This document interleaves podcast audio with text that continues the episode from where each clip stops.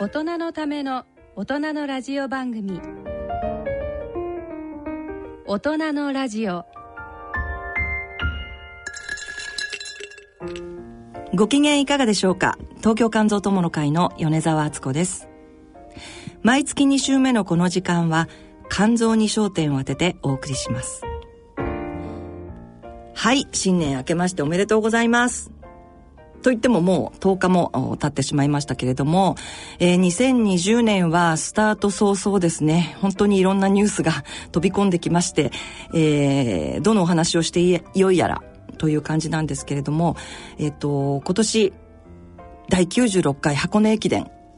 えー、1月の2日、3日、えー、往路、袋とありましたけれども、あのー、私は今年はですね、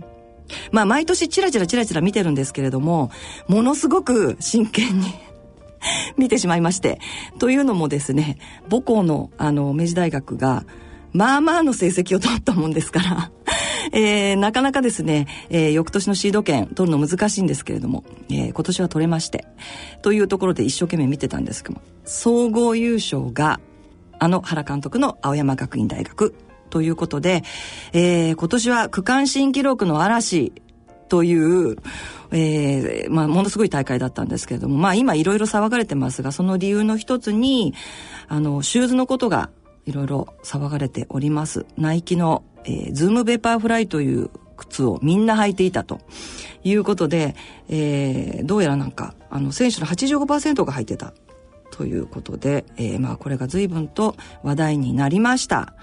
なんかこの靴はですね、ソールにカーボンファイバープレートが入っているということで、ぴょんぴょんぴょんぴょん飛ぶらしいです。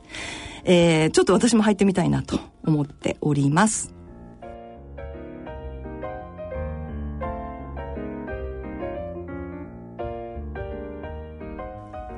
さて、今回の健康医学のコーナーでは、肝臓学会と肝臓専門医の役割について、日本肝臓学会理事長で、大阪大学大学院消化器内科教授の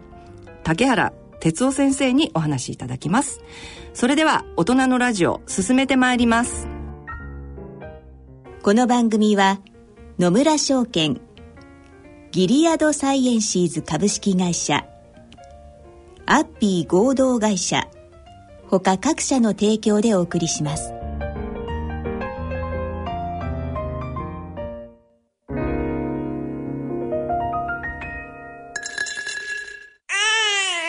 人生100年時代。100年の人生をどのように生きていますか？大きくなったらケーキ屋さんになりたい。結婚しても今の仕事が好きだから続けたい。自分が作った料理で世界中の人を幸せにしたいいつまでも元気でいたい。80歳でフルマラソンを完走したい。夢はどの世代でも大きく広がる。あなたの人生夢無限大。でも必要なものは？健康家族友人そしてお金。あらゆる年代に合わせたサポートでいつでもあなたに寄り添います今からずっとこれからもっと。人生100年パートナー野村証券。それの裏に来てみよう C 型肝炎のない明日へ。自分は C 型肝炎だけど肝臓の検査値が安定しているから放っておいても大丈夫。そう思っていませんか？検査値が正常でも肝硬変肝臓がんへ進展する場合があります。今は飲み薬のみで治癒を目指せる時代。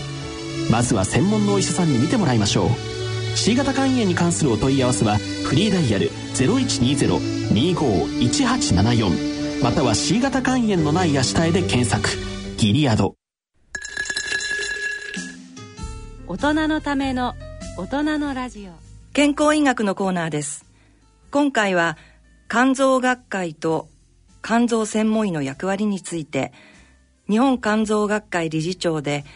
大阪大学大学院消化器内科学教授の竹原哲夫先生をゲストにお招きしお送りします。竹原先生よろしくお願いします。竹原です。よろしくお願いします。はい。えっ、と竹原先生と私がえっ、と最初にお会いしたのはおそらくですね去年、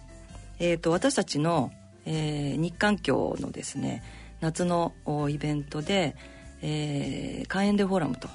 いうものがあるんですけれどもそちらの方に、えー、日本肝臓学会の理事長としてご挨拶に見えたのが、えー、まあ去年のことなのでつい最近ですけどはい。最初だと思うんですけれどもえっ、ー、と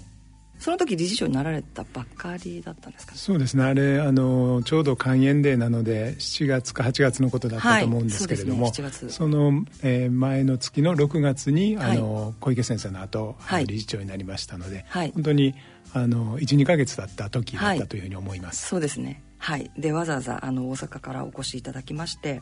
えー、ご挨拶を頂戴しました。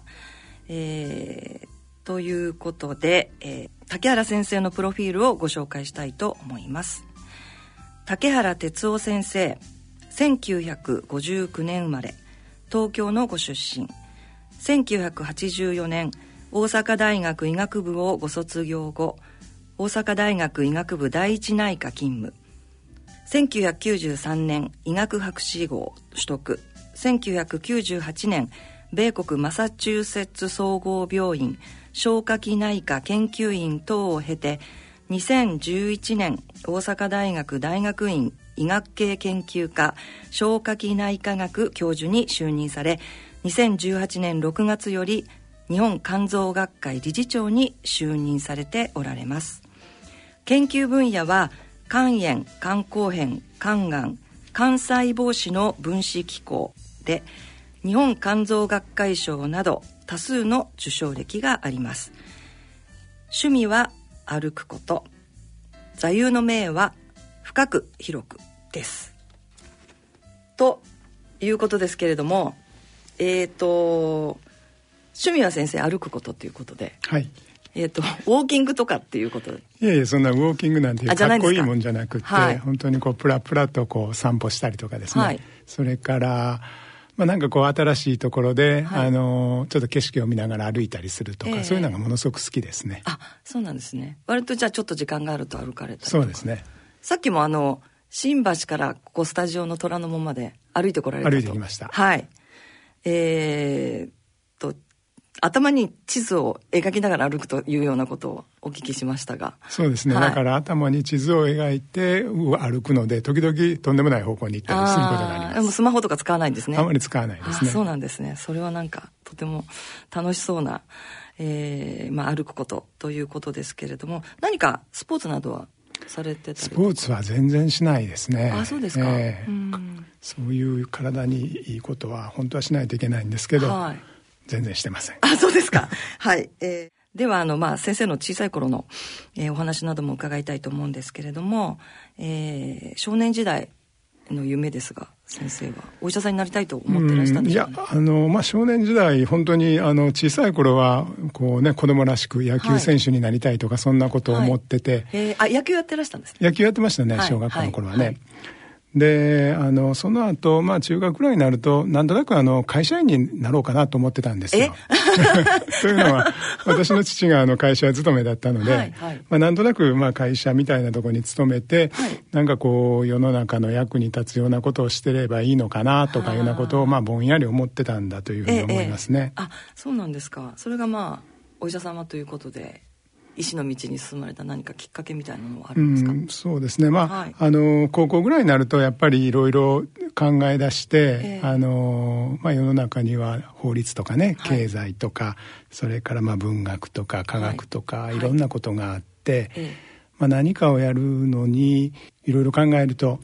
あのやっぱりそこでこう医学っていうのがあって、えー、でやっぱりあの人間のこう体に関わるようなことって、はい、やっぱり一番重要じゃないのかなというふうに思ったのが一つと、ええ、それとまあもう一つはあの、まあ、いろんなことっていうのはこう世の中の仕組みとともにいろいろこう変化したりしますけれども、はい、やっぱりこう命の在り方とか、え、それからまあ生命とかねそういうようなものっていうのはいつも変わらなくって、ずっとこうしっかりしたもので、まあ、そんなことをこうやっていきたいなというふうに思ったんだと思います。何かこう普遍的なものというか。で、まあ、肝臓ですけれど、はい、これはなぜ肝臓にということなんですか？これはねあの全く偶然なんですね。偶然、えー、あの、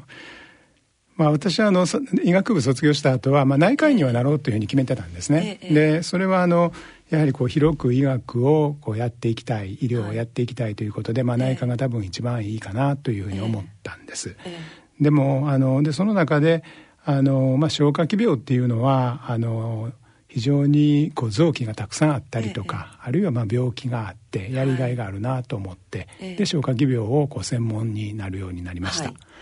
ただ問題はその後なんで肝臓をやるようになったのかということなんですけどこれはもう全くの偶然で、はい、あの私の先輩の先生がちょうどあの大学に帰ってくること頃にですね、肝臓の研究でもやるかというような感じで声をかけてくれて、はい、で別にあの断ることもなかったのでやり始めて、はい、でそれがもう30年ぐらい続いてるっていうそんな感じですね。当時はまだ C 型肝炎もまだ見つかってないちょうど見つかるあの前年ぐらいの時期だったと思います、えーえ。ー、じゃあもう本当にまさにこれから研究が深まっていくっていうようなそうですね。そうですね、えー、状況で、まあ、肝臓の専門医に、まあ、その時なられたということですがその時なったというよりも、うんあのその時は多分まだなってなくって徐々になっていったんだと思いますね。なるほど。ちょっとでも,、でもまあ結果としてあの肝臓に進んで本当に良かったと思ってます。あそうですか。うん、えそれはどうしてですか？もうそれやっぱりこう非常にこう深みもあるし、えー、まあやりがいのある仕事だし、うん、あの良かったなと思いますね。そうです。はい。えっ、ー、と先ほど、えー、ご趣味ですが。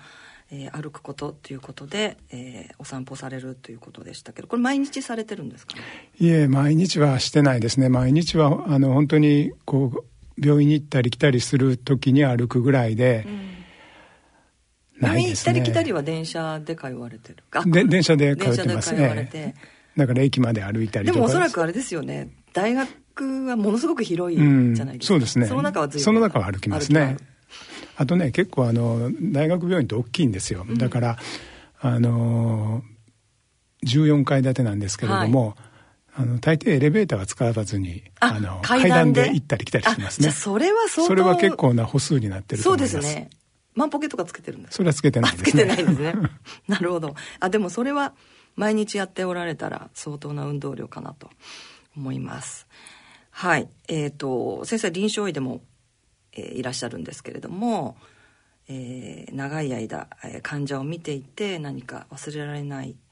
えー、患者の思い出などはありますか？そうですね。あの患者さんの思い出は本当にいろいろありますね。特にあの医者になりたての頃はあの一人一人の患者さんの顔とかそれからその方がいらっしゃった病室のことなんていうのは本当にこう鮮明に覚えてますし、はい。うん、それからまあ、先ほどあの肝臓をこうやり始めた話がありましたけど、はい、ちょうどその前ぐらいの頃は、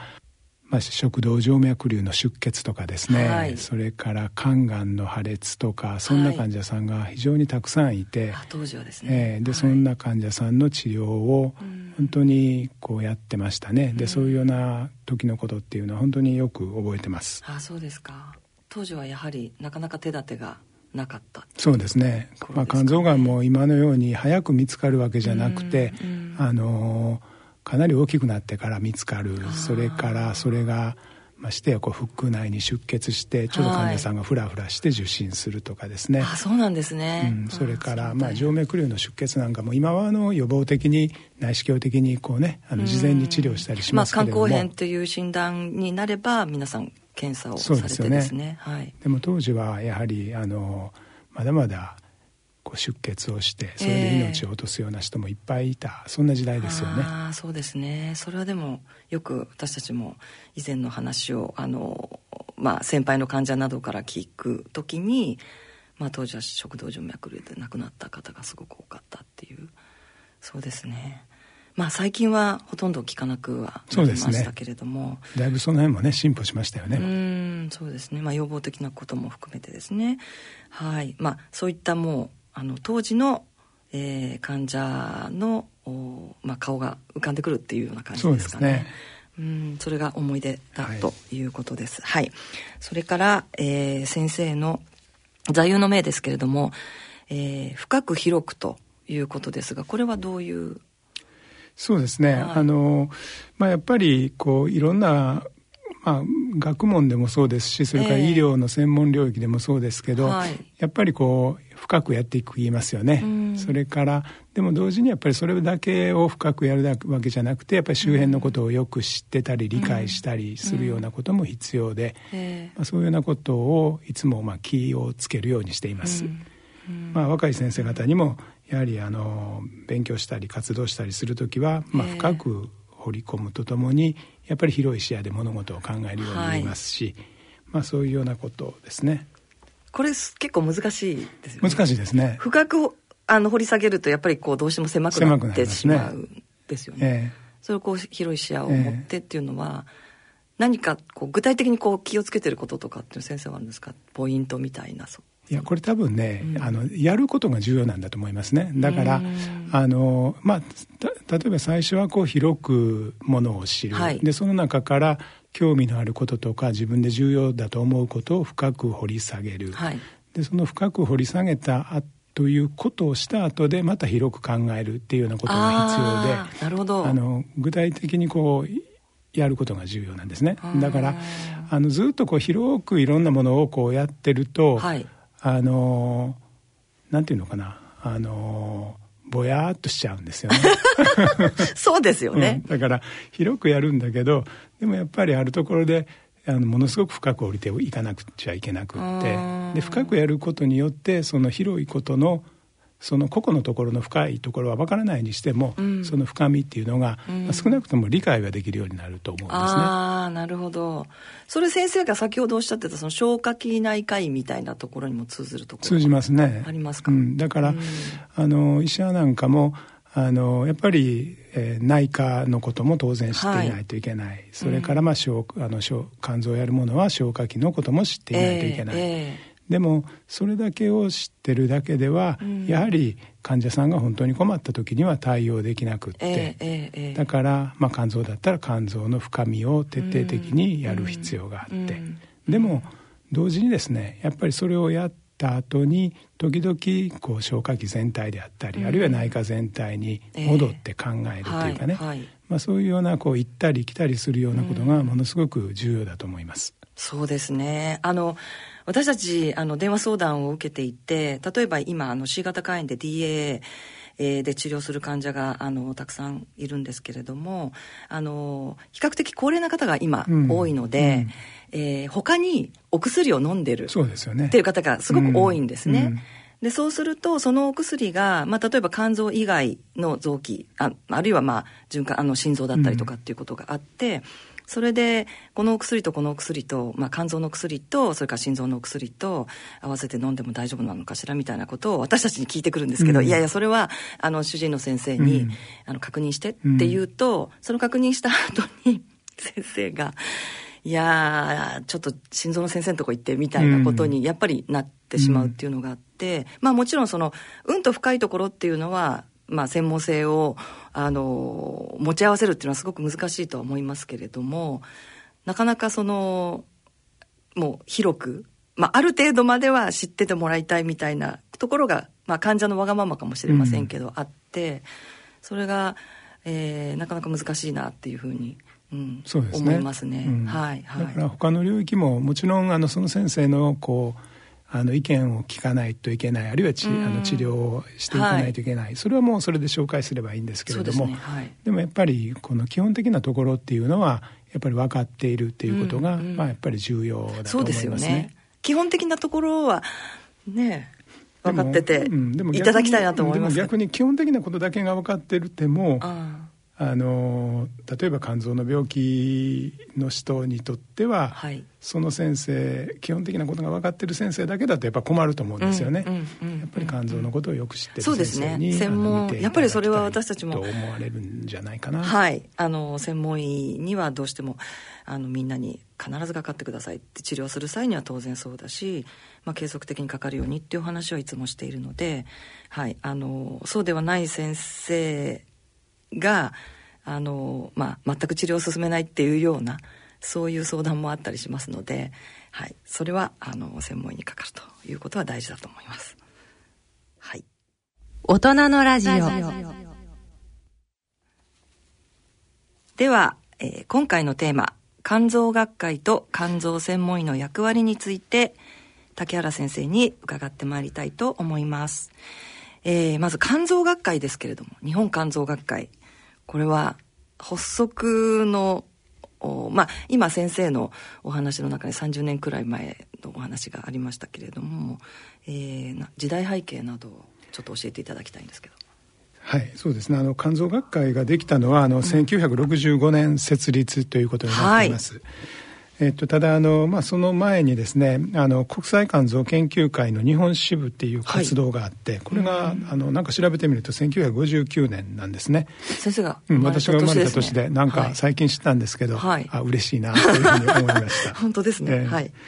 であの、まあ、1965年っていうのは、はい、あの今年はあれですよね。あの東京オリンピックの年ですけれども、はい、前のオリンピックがあったのが1964年。ということになります、だから、そのちょうど翌年ということで実はあの前のオリンピックになった頃って、ものすごく肝臓のあの医療の状況が少しずつこう変化が始まる時代だったんですね。えーえ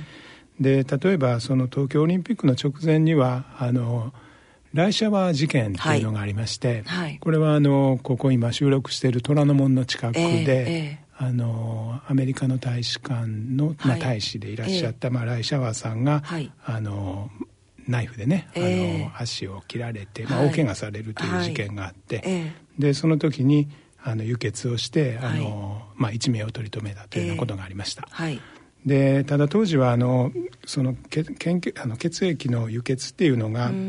まだあの売血ですよね、はい、で制度で賄われていたそういうような時代で、えー、ものすごくあの輸血の肝炎が多かったんですね。そうですね。で本当にあの資料なんか見ると2人に1人が輸血後肝炎になっていたというような、えー、ちょっと信じられないような状況だったんですけれども、はい、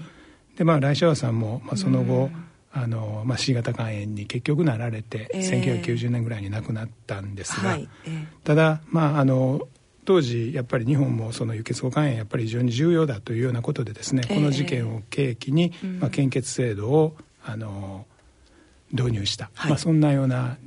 時代背景ですね。で、まあ、確かに献血にすると輸血後肝炎ってものすごく減って、はい。まあ、それでも15%ぐらい発生してたというから、えー、やっぱりものすごく多いんですけれども。そうですねでその後、まあ C 型肝炎が、これ89年に見つかったんですけれども、はいはい、あのその後、まあ輸血後肝炎が非常にコントロールされた、まあ、そんな時代の時に学会ができたということになりますね。なるほどなるほど。肝臓学会もあのだから2014年に、ええ、あの実は50周年迎えたんですね。だから。はい、でその時はあの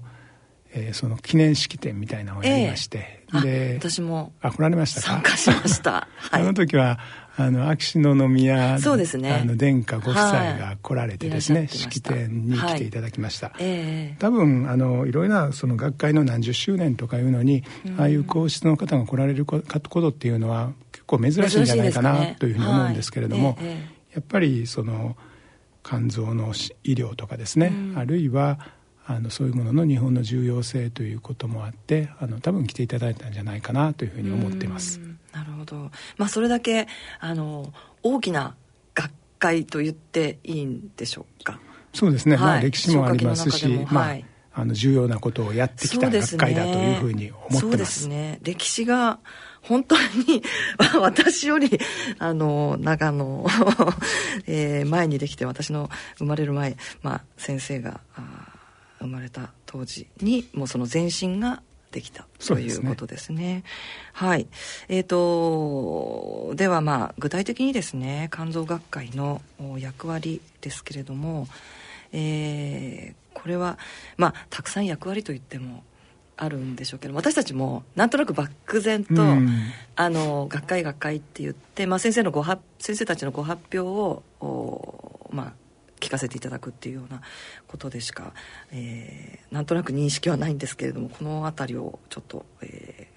ー、詳しく教えていただきたいんですけれどそうですね。あのまあ、学会って何してるところだろうって、ね、多分一般の方から見るとなんか分かったようで分からないようなところがあるんじゃないかなと思います。はいえ。ー、でまあ、学会というのは、まあ、学術団体ということで、えー、基本的にはその領域の、まあ、学問の進展だったり、えー、あるいは医学系の学会であれば医療の進歩にまあ貢献する、まあ、そういうようなあの組織なんですね、だから肝臓学会の場合もやっぱり肝臓学っていうその肝臓の本当にこう深い研究を、えー、あの推進していくというようなことであったり、えー、それからあの肝疾患の診療を、はい、あの向上させていくために、あの活動している、まあ、これがあの、まあ、一つ第一義的に重要なことですね。えーはい、あのただ同時にやはりあの最近はこう医療的なことに対する、あの活動がやはりものすごく重要視されてきていて、で肝臓学会もあの、まあ、今回のテーマでもありますけれども、まあ、肝臓専門医の育成ですね、はい、まあ、これはあのやっぱり患者さんに安心して、えー、肝疾患の診療を受けていただけるような、えー、まあ、医者を、はい、あのまあなんていうのかな育てていく、はい、でそれはやはりこう若手をこう育ててですね、えー、あの常にそういうあの先生があの潤沢にいるような状態にしたり、えーはい、まあ、そういうようなことであの、まあ、若手の医師の育成という面もありますけれども、はい、やっぱりあの患者さんのために、えー、あのやっているそういうような、あの制度だというふうに思います。はい、それから、あのまあ、最近はあのまあ、各種の、まあ、ガイドラインっていうのをよく聞かれると思うんですけれども。そうですね。B 型肝炎と C 型肝炎それぞれあって、ね、あとはナッシュナッシュなんかもありますね、はい、でこのガイドラインというのもあの昔はあんまりこんなものはなかったんですけれども、ええ、やっぱりこういろいろなこう医療を、まあ、標準的にあのしようというような活動の一つで、はい、そこにあの推奨されるような診断法や治療法というのが、うん、あの書かれています、はい、で今言っていただいたように肝臓学会もウイルス肝炎のガイドラインや肝がんのガイドラインなどを作ってますし、はい、それからまあナッシュや肝硬変のガイドラインも今改訂版を作っているとこです、はい、で肝炎なんかもあの今やっぱり治療の進歩がものすごく激しいですよね、ね、お薬が新しいものがたくさん出てきますが、えー、だから、ガイドラインを作った後も本当にもう半年に一遍ぐらい改定をしてですねあの常に新しいものを作る、まあ、そんなこともやっています、はい。えーそれからあとあの、まあ、監視官というのはやはりあの日本の国においてやっぱり少しあのやっぱり重要性が非常に高い領域で、はい、そうですね、はい、でまあ、政府もやはりあの日本の肝臓の病気をできるだけあの、うん、いい方向に持っていこうということでですね、えーえー、平成21年に肝炎対策、はい、えー、基本法ですね法律ができたんですね。そうですね、はい、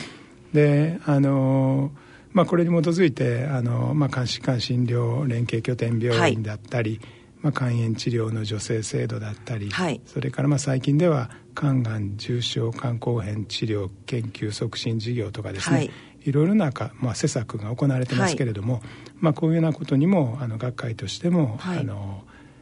えーまあ、協力してですね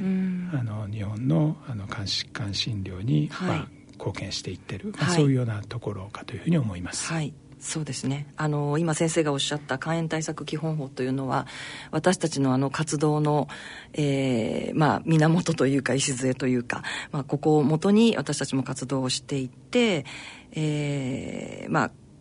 あの一つの疾患で法律ができるというのがなかなか日本では珍しい珍しいですね。はいということですね、まあ、患者もそれだけ多いですし、まあ、国の、まあ、施策が関わって患者が増えてしまったっていうところの事実も以前はありましたので、えー、その流れで、えー、法律ができたと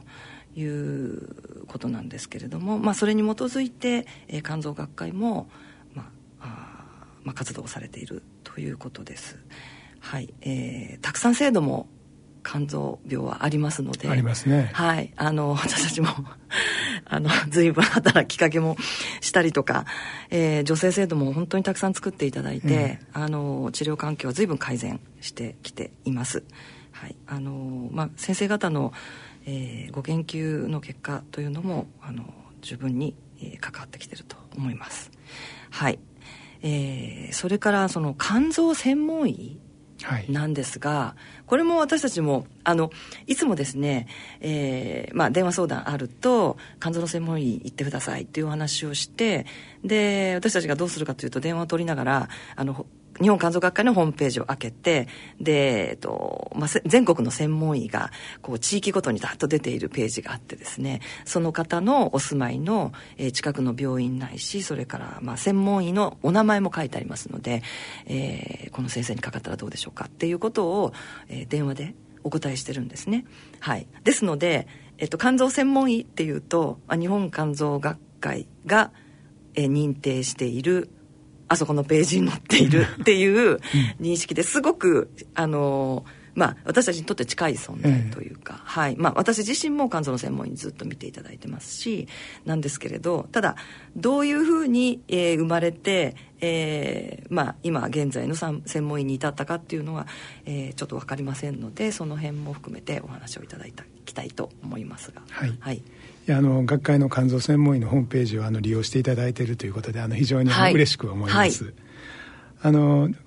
肝臓学会の専門医っていうのはあの歴史的には1988年ですね、はい、昭和63年に、あの制度としてはできました、はい、だからこれも30年以上のあの、ね、歴史があるあの、制度ということになります。でちょうどその頃ですねあの先ほども言いましたように、まあ、肝疾患の診療も、あのなんていうのかな、まあ、患者さんも多いしそれから非常にこう複雑になってきてる。というようなことがあってですね、ええ、やはりあの一般の内科の先生であったりあるいはこう消化器病の先生だけだと、え、まあ、十分にまあ対応できなくなってくる、はい、まあ、そういうようなまあ時代背景があってですね、はい、まあ、そういうようなことがあってやはりあのしっかり肝臓が見れる先生を作ろうということで、肝臓専門医制度というのが発足しました。はい、でまあこれはあのあのまあなんていうんですかね。あの学会がその若い先生方をそういうふうにこう教育をして、えー、で育成していくという、まあ、精神で始まったもんなんですけれども、えーえー、まあ、これもあの平成15年頃からですね、はい。あの厚労省がまあ広告をしてもよいというようなことになって、はいええ、でああいうふうにホームページにあの掲載することができるようになってるんですね。結構最近？まあ最近ですね。それでも15年ぐらいは、ね、多分利用していただいてるんだと思います。そうなんですね。はい。へえやっぱりそういうリストを使っていただいて、え、で患者さんがあのこの医療機関にあの、はい、かかろうとかですねそういうふうに利用していただけてるっていうのはものすごくあのありがたいなというふうに思いますね。いやもう私たちあのあれしか あの、参考にするものが、あの、専門医を探すとしたらですね、うん、ないので、あの、そうですね、もう本当に、あの、ありがたいと思います、あのページ。はい。で、結構あれ、頻繁に更新されてますね。そうですね。あの、はい、毎年、あの、認定試験っていうのをしてまして、えーえーえー、それで、新しくあのなる先生があの、はい、いらっしゃいますから、はい、それを、まあ、毎年書いてますね、はい、なるほどですね。それからもちろんあの所属施設かられる先生もいますから、えー、そのそれもあのあアップデートしてる、ね、まあ、そんな形病院が変わられるっていう先生ですね、えー、はい。えー、それからまあ誕生した背景というのは今先生おっしゃっていただいた感じなんですかね。あそうですね、うん、うん、まあそうですね。やっぱり本当にあのーまあ、同じ消化器病でも、はい、なんていうのかな。あの消化器病ってほんあの実はものすごく多いんですよね。えー、あのよく聞く話では患者さんが体の調子が悪くなって病院にかえー、あのかかる動機っていうか原因の、はい。本当に3分の1ぐらいは消化器の病気じゃないかなって言われてて、はいね、お腹が痛いとかですね、えー、あのまあいろんなよくありますよねそういう症状ね。であの非常にやっぱり消化器病の領域って広いんですね、うんうん、で消化器病もあの胃とか腸とかそういう、いわゆる、あのまあ、私たちは管の臓器っていうんですけれども、はい、あのそういうような臓器とそれから肝臓や膵臓のような、まあ、実質臓器とは、やっぱりだいぶ違うんですね。例えば管の臓器っていう意味ですね。そうですね。例えば管の臓器っていうのはこれあのもちろんなないと困るんですけどでも例えば胃を全部取っても大丈夫ですよね。はい、だからまあそういうようなところがあるんですけど肝臓を全部取ったらまずいですよね。いやまずいと思います。そうですよね。はいいろんな働きがもうそれはあのこの番組でも いろんな先生にあのお話しいただいたんですけれども、はい、だからまあ肝臓というのは本当にそういう意味で体にとって非常に重要なこと。を、それも複雑にやっていてですね、えええ、であのやっぱりそれを扱うあのことっていうのは結構やっぱり専門性が高いんですね、はい、だからあの消化器病という広いくくりの中だけではどうしても、えー、あのまあ、専門性をこう育成できないという面があって、まあ、そういうような意味であの肝臓専門医制度というのを作らないといけない、はい。そうね、まあ、そういうようなことがあったというふうに思います。ということですね、えー、いや私たちちょっとですね専門医が当たり前っていう中でずっとあの、まあ、病院に通うなりそれこそさっきも言いましたけども患者にあの専門医紹介したりってことを本当に日常でやっているので、えー、私も専門医以外の先生かかったことがないのでですね、うん、まあ、C 型肝炎って分かってえーと、もうすぐにその時から専門医にかかっているので、うん、専門医にかからない状態っていうのがちょっと想像できない感じなんですね。うん、でいやかかりつけ医とかまあえっ、ー、と近くの開業医さんみたいなところにかかるって考えると、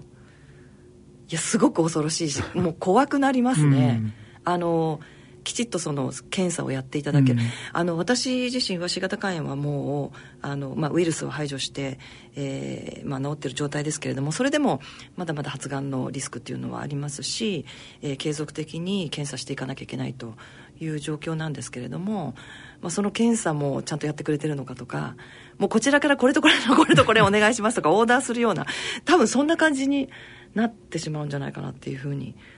ね。エコー検査とかちゃんと見れるのかとかいうのはありますよね、うん、はい。だから私たち患者にとってはもう本当になくてはならない、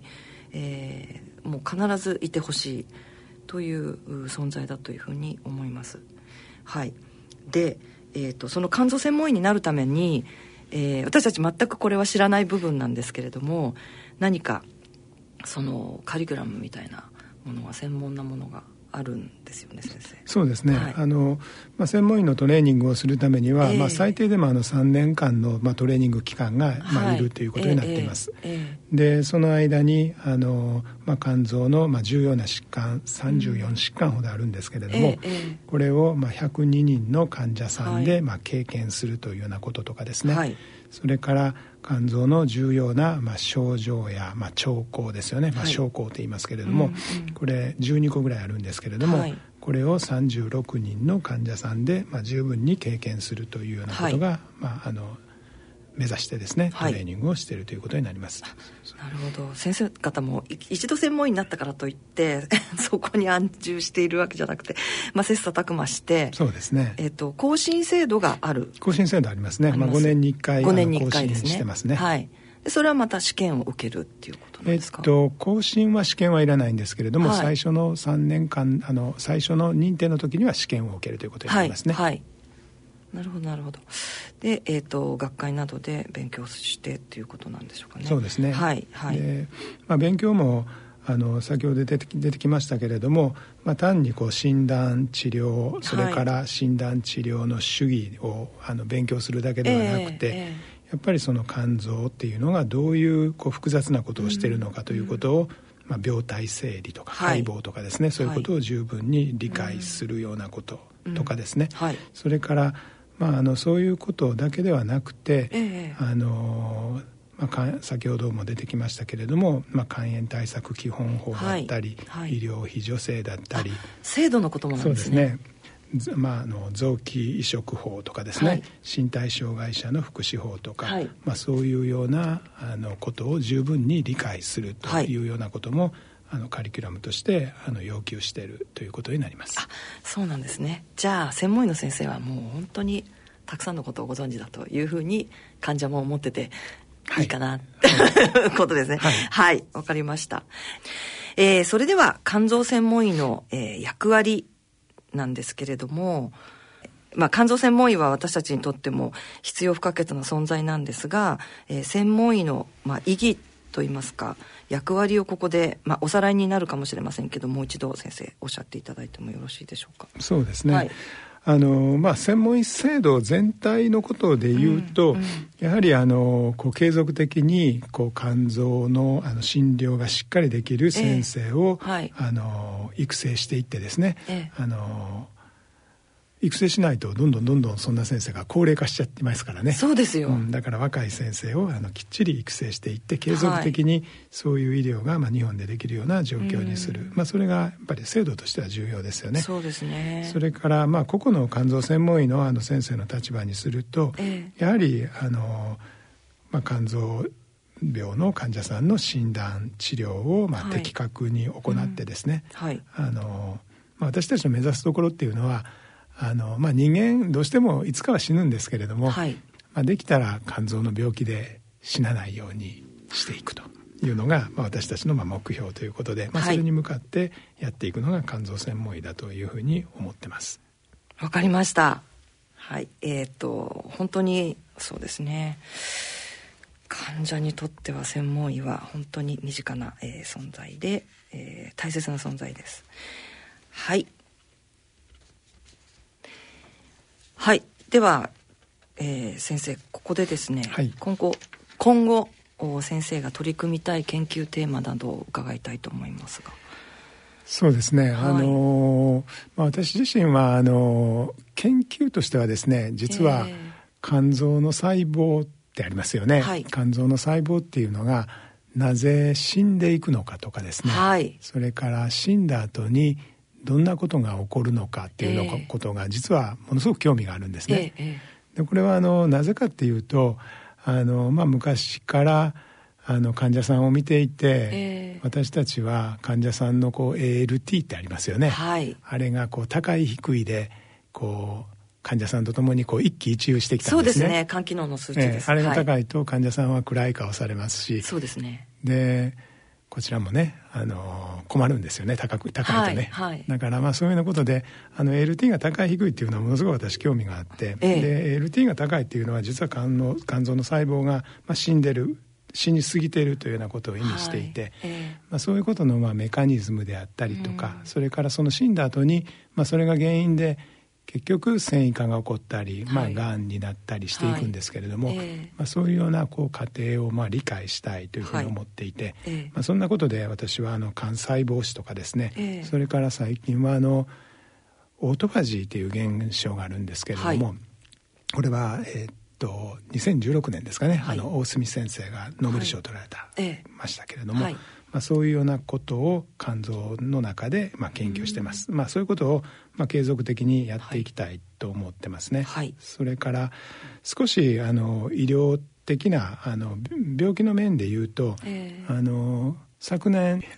2019年は、はい、あのやっぱり非常に大きなニュースっていうのは肥大症性の肝硬変に対して抗ウイルス治療 C 型肝炎の抗ウイルス治療ができるようになったというようなことでえーそまあ、そこのところに関して結構、まあ、私も取り組んできました。はい。でまあ、あのその問題というのは、まあ、今後も取り組んでいきたいというふうに思ってますけれども、えーえー、まあまあ、これから、まあ、肝がんのあの化学療法ですね、はい、分子標的治療薬もたくさん出てきますし、はいえ。ー、それからあのまあ、肥大小性肝硬変の患者さんが困ってられる肝不全の問題や、ね、肝臓の繊維化、はい、それから門脈圧亢進症の治療についても取り組んでいきたいですし、はい。ええそれから、まあ、最近増えてます脂肪肝やアルコール性肝障害の問題についてもですね、はいあの引き続き取り組んでいきたいというふうに思ってます。ちょっと夢が多すぎますかね。先生これからまだまだ頑張らないといけないですね、そうですか。そう。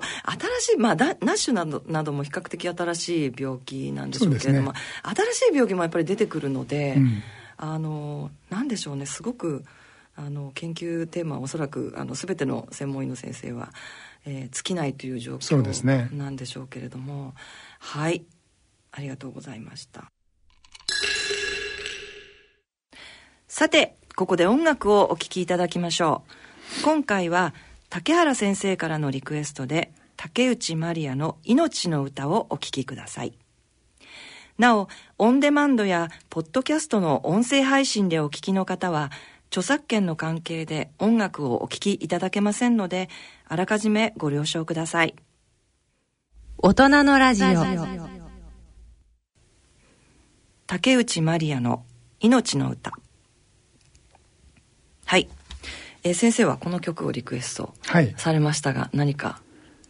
いや私あのこの歌実はあまりよく知らなかったんですけれども。実はあの最近テレビ番組でですね、はい、あの竹内まりやさんが歌ってるのを見たことがあって、えー、であのとてもいい歌だなというふうに思いました、えー、で後からなんかいろいろ聞くと、はいあの結構前の昔10年ぐらい前の歌らしくって、はい、そうなんですね。少し前の歌なんですね、えー、ななんかこう学校とかでもですね、うん、合唱とかでもよく使われてるようなことで、えー、結構有名な歌らしいですね。そうですね。この歌実はあのよく私たちこの番組に登場する。あ、そうなんですあの、八橋宏先生が、えっ、ー、と、カラオケで歌っているのを耳にしたことが、まあ目にしたことがあります。えー、はい。できたら私は竹内まりやさんの、ね、そうですね。はい。私もそう思います。はい。はい。えー、では最後に、えー、先生から、えー、ラジオをお聞きの皆様に向けてメッセージをお願いできますでしょうか。はい。肝臓は沈黙の臓器と言われています。悪くなっても症状はなかなか出ませんからぜひ健康診断を受けていただきたいというふうに思います。特に B 型肝炎 C 型肝炎のウイルス検査は1回は受けていただきたいですね。それから検査で ALT が異常だと言われたら何が原因なのか担当の先生とぜひご相談ください。その日は疲れてたからとかそういうようなことでスルーしないでください、うん。肝臓の病気が見つかる短所になります。肝臓の病気の診断治療はこの四半世紀の間に大変進歩しました、はい、ぜひこの医療の進歩を全ての患者さんに届けたいというように思います。そして今後も肝炎肝硬変肝がんの医療の発展に努めていきたいと思っています。はい、えー、ありがとうございました。今回は日本肝臓学会理事長で大阪大学大学院消化器内科学教授の竹原哲夫先生にお話を伺ってまいりました。竹原先生ありがとうございました。ありがとうございました。大人のラジオ。C 型肝炎のない明日へ。自分は C 型肝炎だけど肝臓の検査値が安定しているから放っておいても大丈夫。そう思っていませんか？検査値が正常でも肝硬変肝臓がんへ進展する場合があります。今は飲み薬のみで治癒を目指せる時代。まずは専門のお医者さんに見てもらいましょう。C 型肝炎に関するお問い合わせはフリーダイヤル0120-25-1874または C 型肝炎のない明日へで検索。ギリアド。人生100年時代。100年の人生をどのように生きていますか？大きくなったらケーキ屋さん結婚しても今の仕事が好きだから続けたい。自分が作った料理で世界中の人を幸せにしたい。いつまでも元気でいたい。80歳でフルマラソンを完走したい。夢はどの世代でも大きく広がる。あなたの人生夢無限大。でも必要なものは家族友人そしてお金。あらゆる年代に合わせたサポートでいつでもあなたに寄り添います。今からずっとこれからもっと。人生100年パートナー野村証券。それの裏にアッピはおよそ130年にわたり医薬品開発に注力してきた企業の歴史と創薬の実績を受け継ぐと同時に新たな時代の要請に応えるべく誕生したバイオ医薬品企業です。これからも様々な疾患を抱えておられる方々の生活の質の向上に貢献すべく邁進いたします。患者さんの笑顔に貢献するを目指す私たちの大いなる可能性にご期待いただくとともに、一層のご指導を賜りますようお願い申し上げます。大人のための大人のラジオ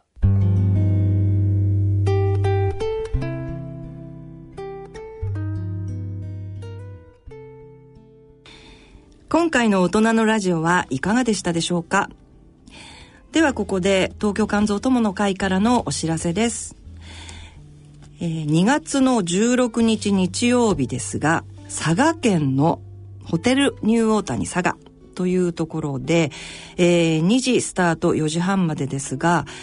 肝炎患者に置かれた状況をについて考える公開シンポジウム。これは今までも、えー、この番組で何度かご紹介をさせていただいてるんですけれども、えー、12月にも登場しました長崎医療センターの八橋先生が、えー、主任研究員となっている、えー、これはあの厚労省の研究班による公開シンポジウムを行います。えー、肝炎の患者さん、それから、えー、家族の方、えー、関係者の方、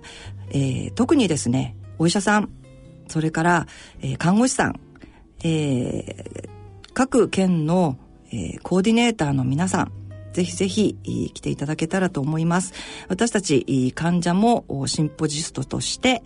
え、お話をさせていただきます。えー、ぜひぜひいらしてください。あ詳しくは東京肝臓友の会のホームページで、えー、ご確認いただければと思います。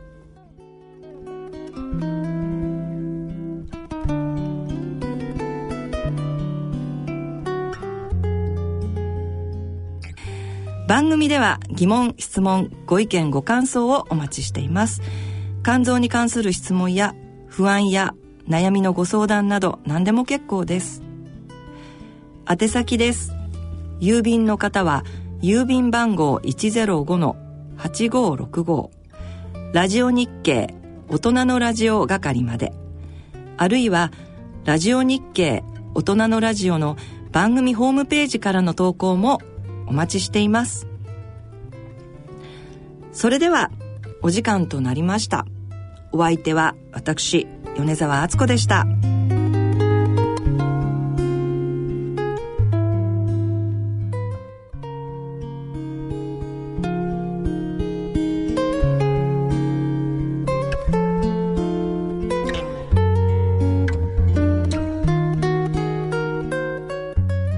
この番組は